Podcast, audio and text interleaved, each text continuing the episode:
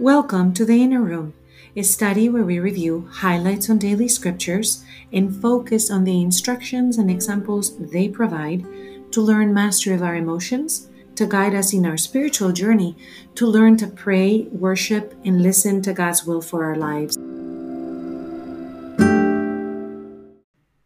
In the words of Paul to the Ephesians that we continue reading, let us kneel before the Father to be strengthened with power, that Christ may dwell in our heart with faith, that we may comprehend what is the breadth and length and height and depth, that we may be filled with the fullness of God.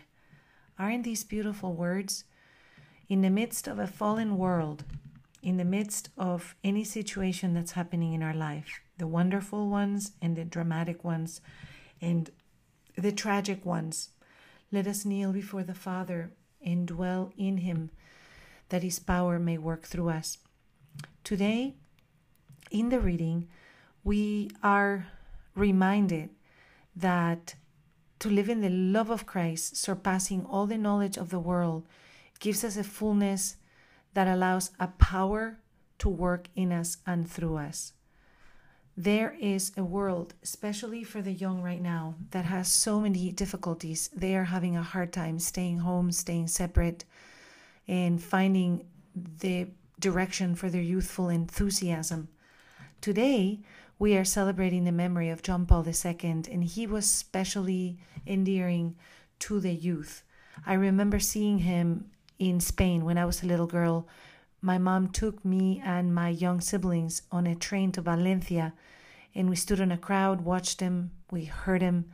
My heart pounded with joy. His words were so alive, they were on fire with the love of Jesus. And in today's gospel, Jesus is saying, How I wish the world would be set on fire.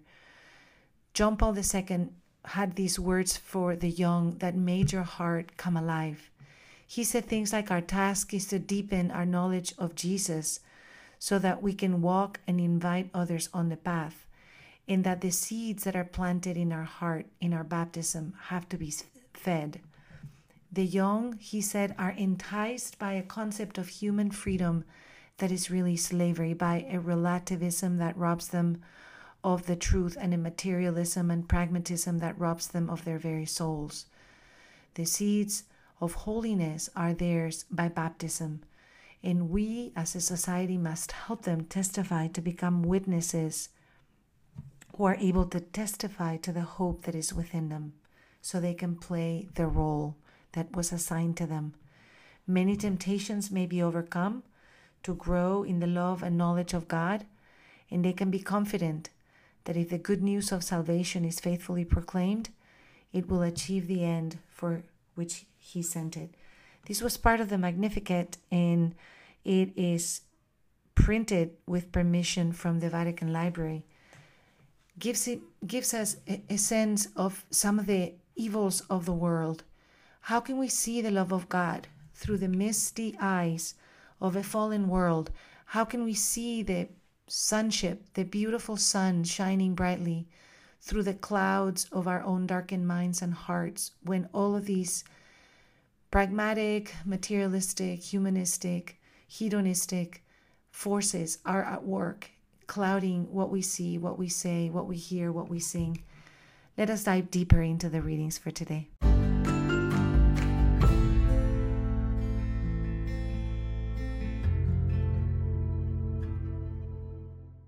Psalm 33 on verse 5 says that the earth is full of the goodness of the Lord. It invites us to look at the good, and yet we can look around us and see that a lot of things are not good. We remember that God, as He created the world, said after each day of creation, the representation of each stage of creation, that God looked and saw that what He had made was good. And when He arrives at man and woman, He says they are very good. We can ex- exult in knowing that what God creates is good. And yet, as we look around, there's so many things that are fallen, that are derelict, that are evil, that we have to attune our eyes to be able to see past the clouds into the goodness of the Lord, to be able to find the seeds of goodness in the midst of the things that are not, to be able to see how what's happening in our own lives is for our own good, for our own benefit. And some of the things are very hard to really understand. It is only the holy ones that are able to turn even the most tragic things into things that will bear good fruit. The psalm tells us to exalt the Lord and to give thanks to the Lord and to sing and to find that his works are trustworthy and to find that the plan of the Lord stands forever, that his design and his promise of salvation will work forever and ever, that the eyes of the Lord are upon those who fear him, that the earth is truly full of the goodness of the Lord. That is why it's very important to start every day giving thanks for the things that we've been given. Even before we put our tippy toes on the floor, I used to tell my kids when I would wake them up in the morning find two or three things that you want to be grateful for to connect you with God. And then before we go to sleep, before we close our eyes, to make sure that we also end the day with thanksgiving. This builds our ability to see, to focus on what is good, to allow our brain, which is this old ancient structure that is always looking to keep us safe for flight and fight, to look for things that are not right so that it can set straight whatever is not right. We can then begin to practice with gratitude how to align ourselves with a divine perspective. And yet, the words of Jesus today are so frightening. Let's dive into the gospel.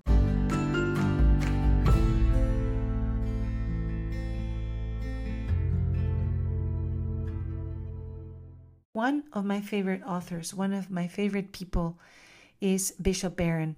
When I went to see Pope Francis to Philadelphia when he came to the States, it was my chance to take my kids to see the Pope. And how wonderful that those two thoughts came today. Because Bishop Barron named his ministry Word on Fire based on the reading today from Luke 12. 49 through 53. I remember seeing him in the crowd passing by, and I ran to him just to kiss his hand and say, Bishop Barron, what an amazing feeling uh, to see him. And he was just being named, actually. Um, he was moving to LA, where he has been.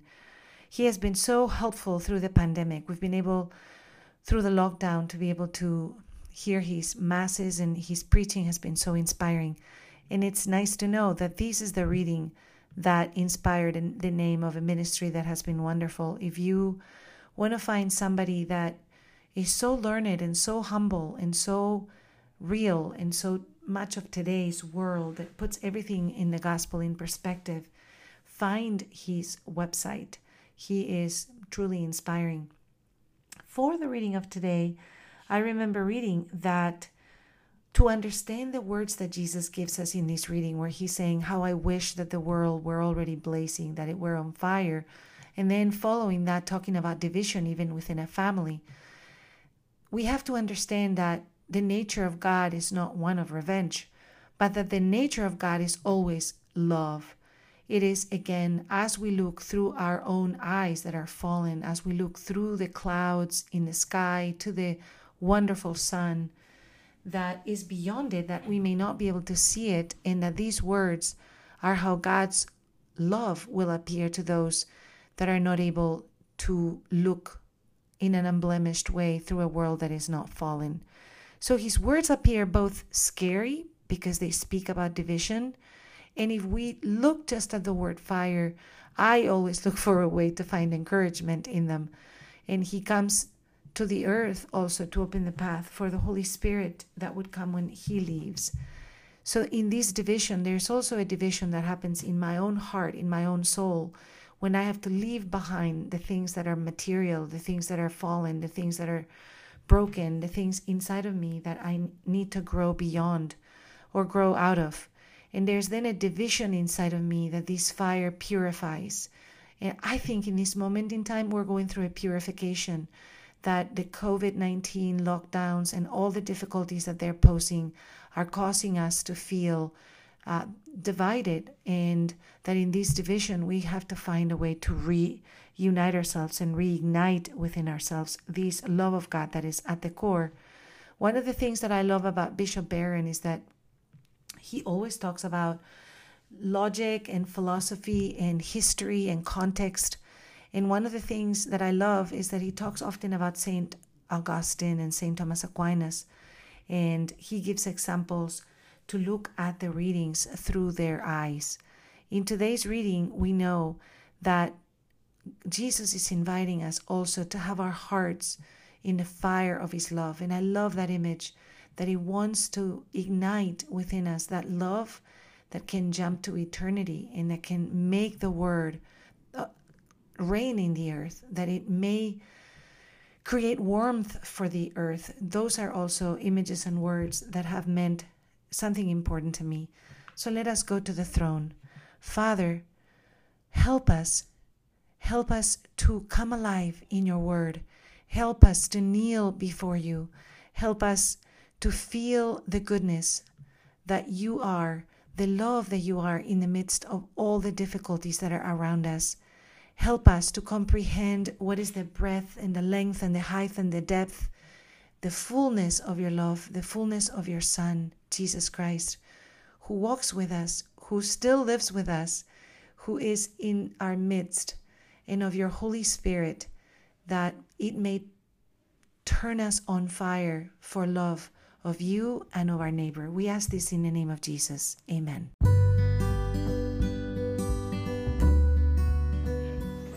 Hello, this is Sofia Fonseca de Niño, and I welcome you to this inner room. You can find us on Facebook, Twitter, and Instagram under the Inner Room Emotions in the Bible, and we would love to hear your questions, your ideas, or your comments. Thank you for joining us today.